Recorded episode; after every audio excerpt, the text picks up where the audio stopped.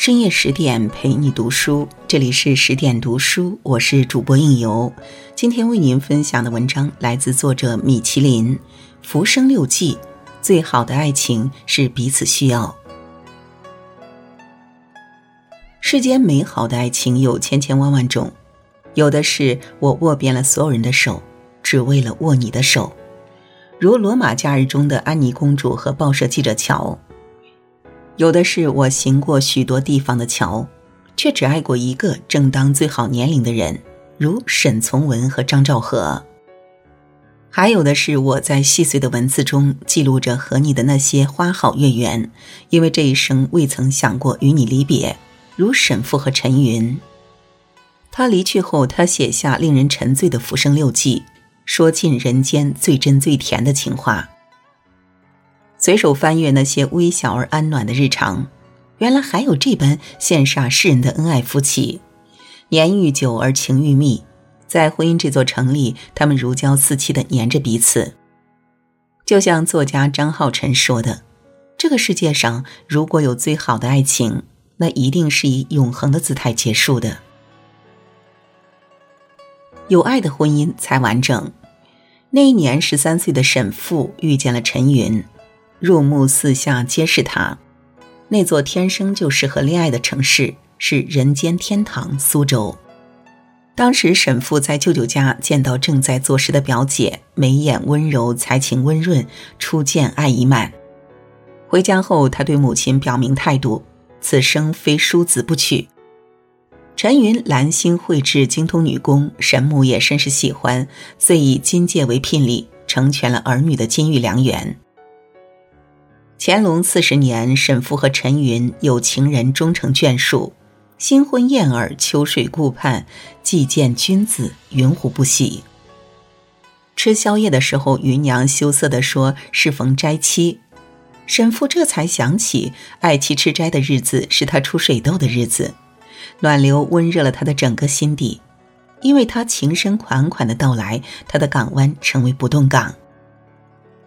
现代人说在婚姻中谈爱情是一种冒犯，无爱可言的婚姻如同一个人去喝酒，品的只有寂寞和苦涩。唯有爱意汹涌，可抵岁月漫长的婚姻。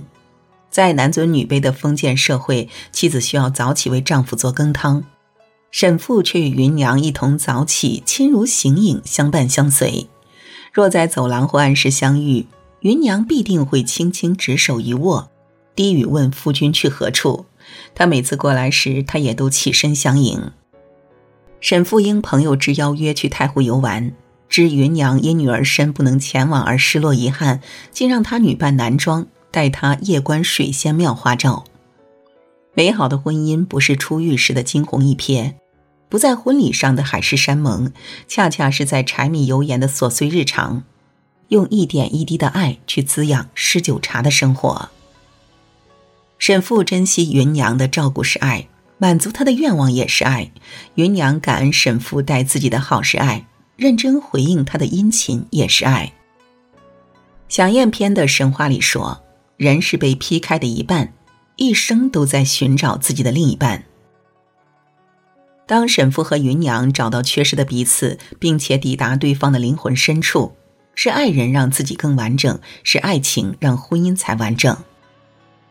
和爱你的人牵手走过四季，与你爱的人交换日复一日，才有往后余生的朝朝暮暮，胜于昨日，略愧明朝。有趣的婚姻更保鲜。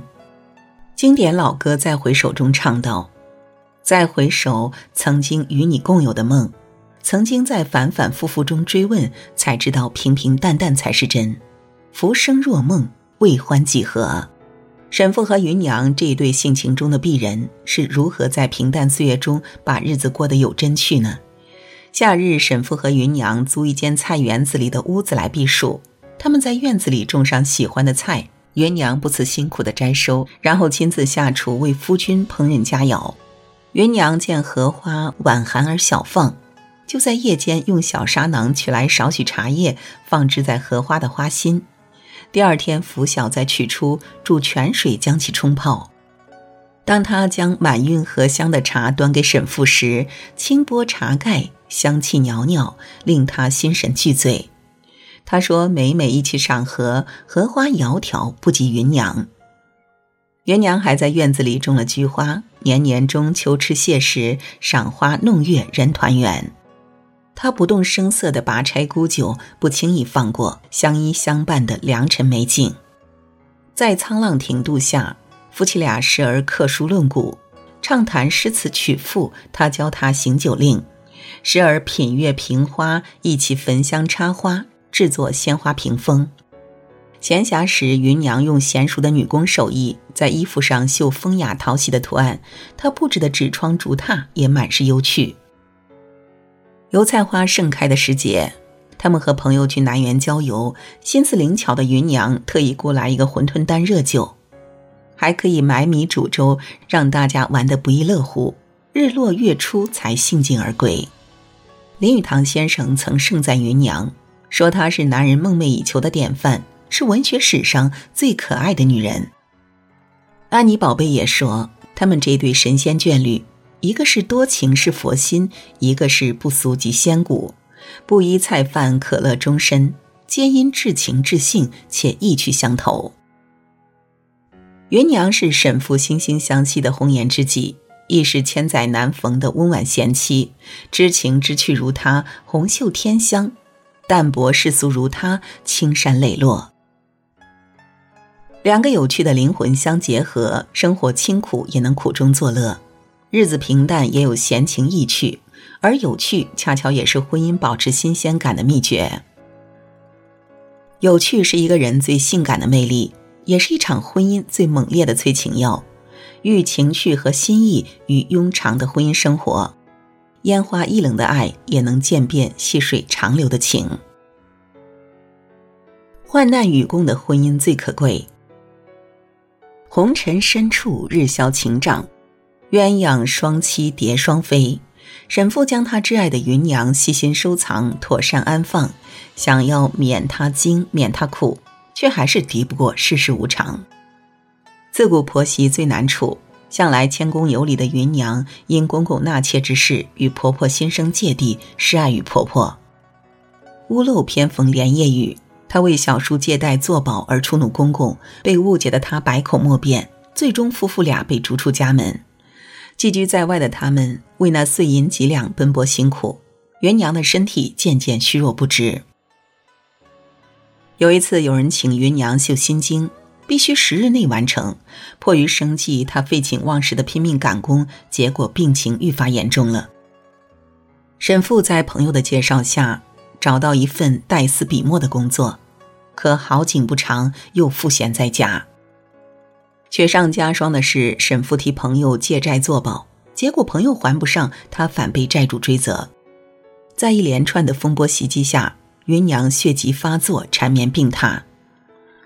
弥留之际，他轻握她的手，缓缓地说：“义妾唱随二十三年，蒙君错爱，百番体恤，不以顽劣见弃，知己如君，得续如此，妾以此生无憾。今生缘浅与君别，来世隐愿再重结。这一生很长，这一生又很短，值得不值得，自己最清楚。生与死，相守与离别，如花凋此树，最是人间留不住。不是所有的爱情都有圆满的结局，不是所有的婚姻都能苦尽而甘来。不离不弃的爱情，患难与共的婚姻，却是所有美好和温暖的来源。这是一种选择。最可贵的，在人生摇摇欲坠的节点，在岁月辗转戏弄的关卡，情比金坚，坚如磐石。最好的爱情是彼此需要。古人云：“三十三重天，离恨天最高；四百四十病，相思病最苦。”是啊，这世上本没有思念的，只因为有了离别。沈父看见昔日镌刻的两枚愿生生世世为夫妇的图章，和他特意请人来画的月老图，睹物思伊人，触景伤深情。想起那个能察演绎懂眉宇，与他心照不宣、一妻一友的芸娘，以及他的千般万般好。绵绵相思苦，旧恨千千缕，他又能凭谁诉？唯有诉诸笔墨。沈复开始写关于自己和芸娘平凡又浪漫的生活往事，细细品味过的情话。他们的两情缱绻没有在历史的车轮下灰飞烟灭，尘封在《浮生六记》中的情深意笃，打动了两百多年来的善男信女。从前的年月，车马慢，书信远，一生只够爱一人。如今呢，太多人揶揄爱情，真爱难得是常态，彼此需要是意外。我们漂泊半生，为了靠近一份确切的爱，为了成为一个人的偏爱和例外，和他一起把路灯挂到天上，比肩而立，看城市灯火的总和。最好的爱情是良辰美景有你说，起承转合有你在，是花开了又谢，月圆了还缺，我们都需要彼此。愿你梦寐以求的爱情如约而至，虽等得辛苦，却未曾辜负。好了，今天的文章就与您分享到这里。更多美文，请继续关注十点读书，也欢迎把我们推荐给你的朋友和家人，一起在阅读里成为更好的自己。我是应由，让我们在下个夜晚再会了。